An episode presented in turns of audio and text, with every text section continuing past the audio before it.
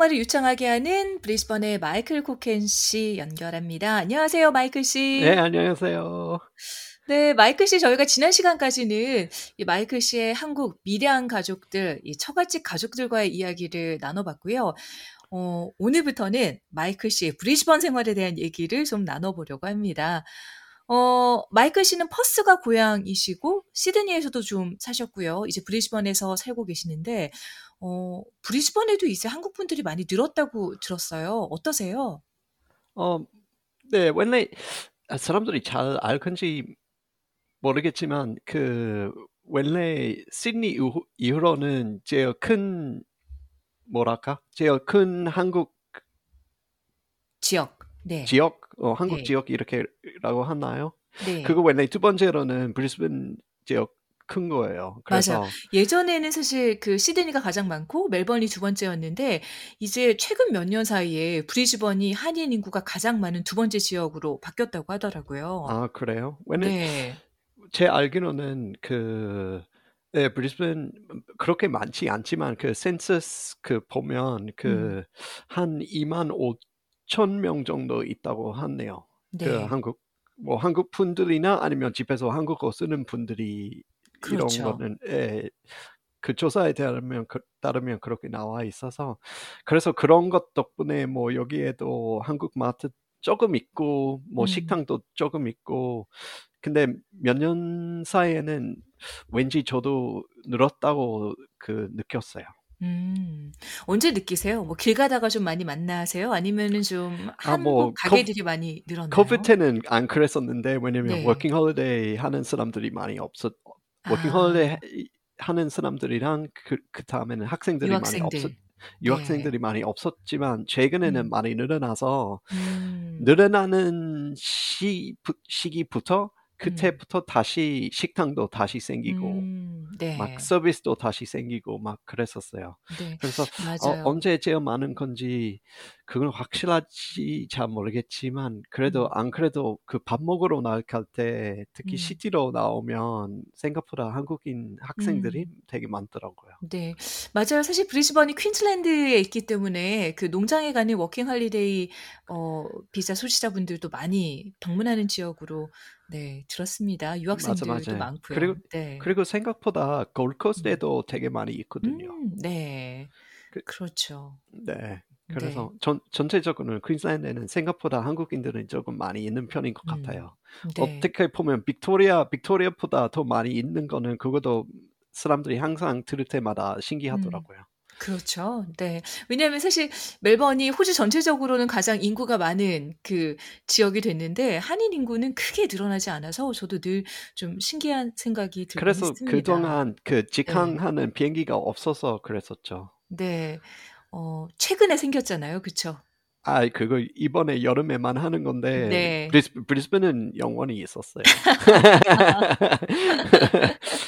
아직 네. 아직 좋은 비행기 아니지만 브리스번이 살기 좋다고 말씀하시는 거죠? 그러니까 오늘은 밀양 밀양 홍보대사 말고요. 오늘 비, 브리스번 홍보대사 되겠습니다. 네, 좋습니다. 어, 마이클 씨 가끔 브리스번이 한국 같이 느껴진다고 하셨는데요. 언제 가장 그런 느낌이 드세요? 아, 저는 근데 이제 한국 사람이랑 결혼했으니까 어쩔 수 음. 없이 제가 그렇게 더 더욱 더 느끼는 거죠. 그래서 음. 저는 이사하고 나서 특히 결혼하고 나서 모르겠어요. 제 주변에 한국 사람도 조금 늘어났고 다 와이프 음. 덕분에 더 늘어났고 근데 네. 제가 하는 행동도 가는 식당도 먹는 어. 음식도 그냥 티, 보는 TV도 모든 게 조금씩 더 한국스럽게 바뀌는 음. 것 같아요. 음. 그래요? 그러면은 뭐 한국 식당도 자주 가시고 뭐 한국 뭐 음식도 많이 드시고 그러신가요? 그렇죠. 그 왜냐면 뭐 와이프 때문에도 음. 그런 음식 더 선호하니까 가능한 만큼 그런 음식도 먹으러 가는 거고 와이프는 원래 브리스번에 살았기 때문에 주변에도 아. 한국 친구들이 조금 있는 편이라서 네. 저도 그 친구들이랑 같이 놀고 저도 다행히 한국말 할 수 있어서 네. 그 친구들이랑 모임 있을 때 저도 거기에 음. 가서 뭐 얘기도 나누고 네. 뭐 같은 음식도 먹- 먹고 한국 뭐 문화이나 한국 뉴스나 한국 TV나 이런 모든 주제에 대한 얘기 음. 나눠, 나눠보니까 어떤 날에는 저는 호주에 있는지 한국에 있는지는 진짜 못 느끼겠어요. 그렇죠. 네. 어 그러면 한국이 별로 그립진 않으시겠어요. 아 브리즈번에서 거의 그리워하죠. 그렇게 어 그래요? 아니에요, 아니에요, 아니에요, 아니에요, 아니에요.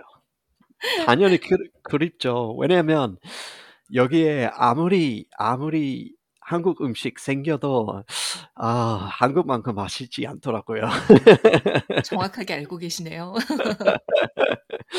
그, 그래서 그런 주로 음식 끓인 것 같아요. 음, 아니면. 배달, 네. 배달, 배달 민족. 네. 너무 편리하죠, 한국은. 그쵸, 네. 그쵸. 그래서 여기에도 아직 못 찾는 음식도 있고, 음, 그래도 자체, 코로나19 지나고 나서는 배달도 조금씩 생겼잖아요. 그쵸. 할수 있긴 한데, 뭐 음, 자의점은 옵션이죠. 음, 여기에는 옵션 하나이면 한국에는 특히 서울에는 그 옵션은 음. 한 10개 넘잖아요. 네.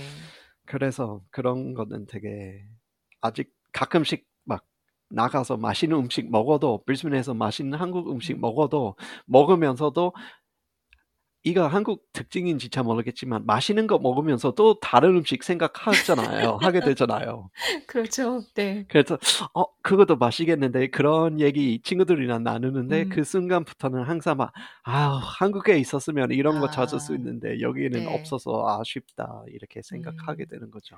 아니, 맛있는 거 먹으면서 맛있는 거 생각하는 건 한국 사람의 특징인가요? 모든 사람이 다 그런 거 아닌가요?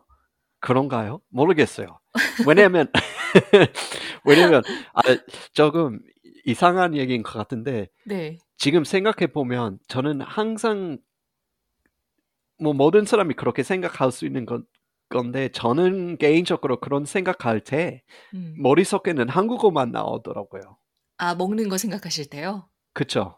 어, 뭐 먹으면서 다른 음식 생각할 때는 이거는 내 머릿속에는 영어로 나오는 것도 아니고 한국어로 아, 나오니까 저는 아 네. 이거 한국식으로 생각인가 봐요. 이런 아, 저는 그렇게 분석을 했었는데 그럴 수도 있죠.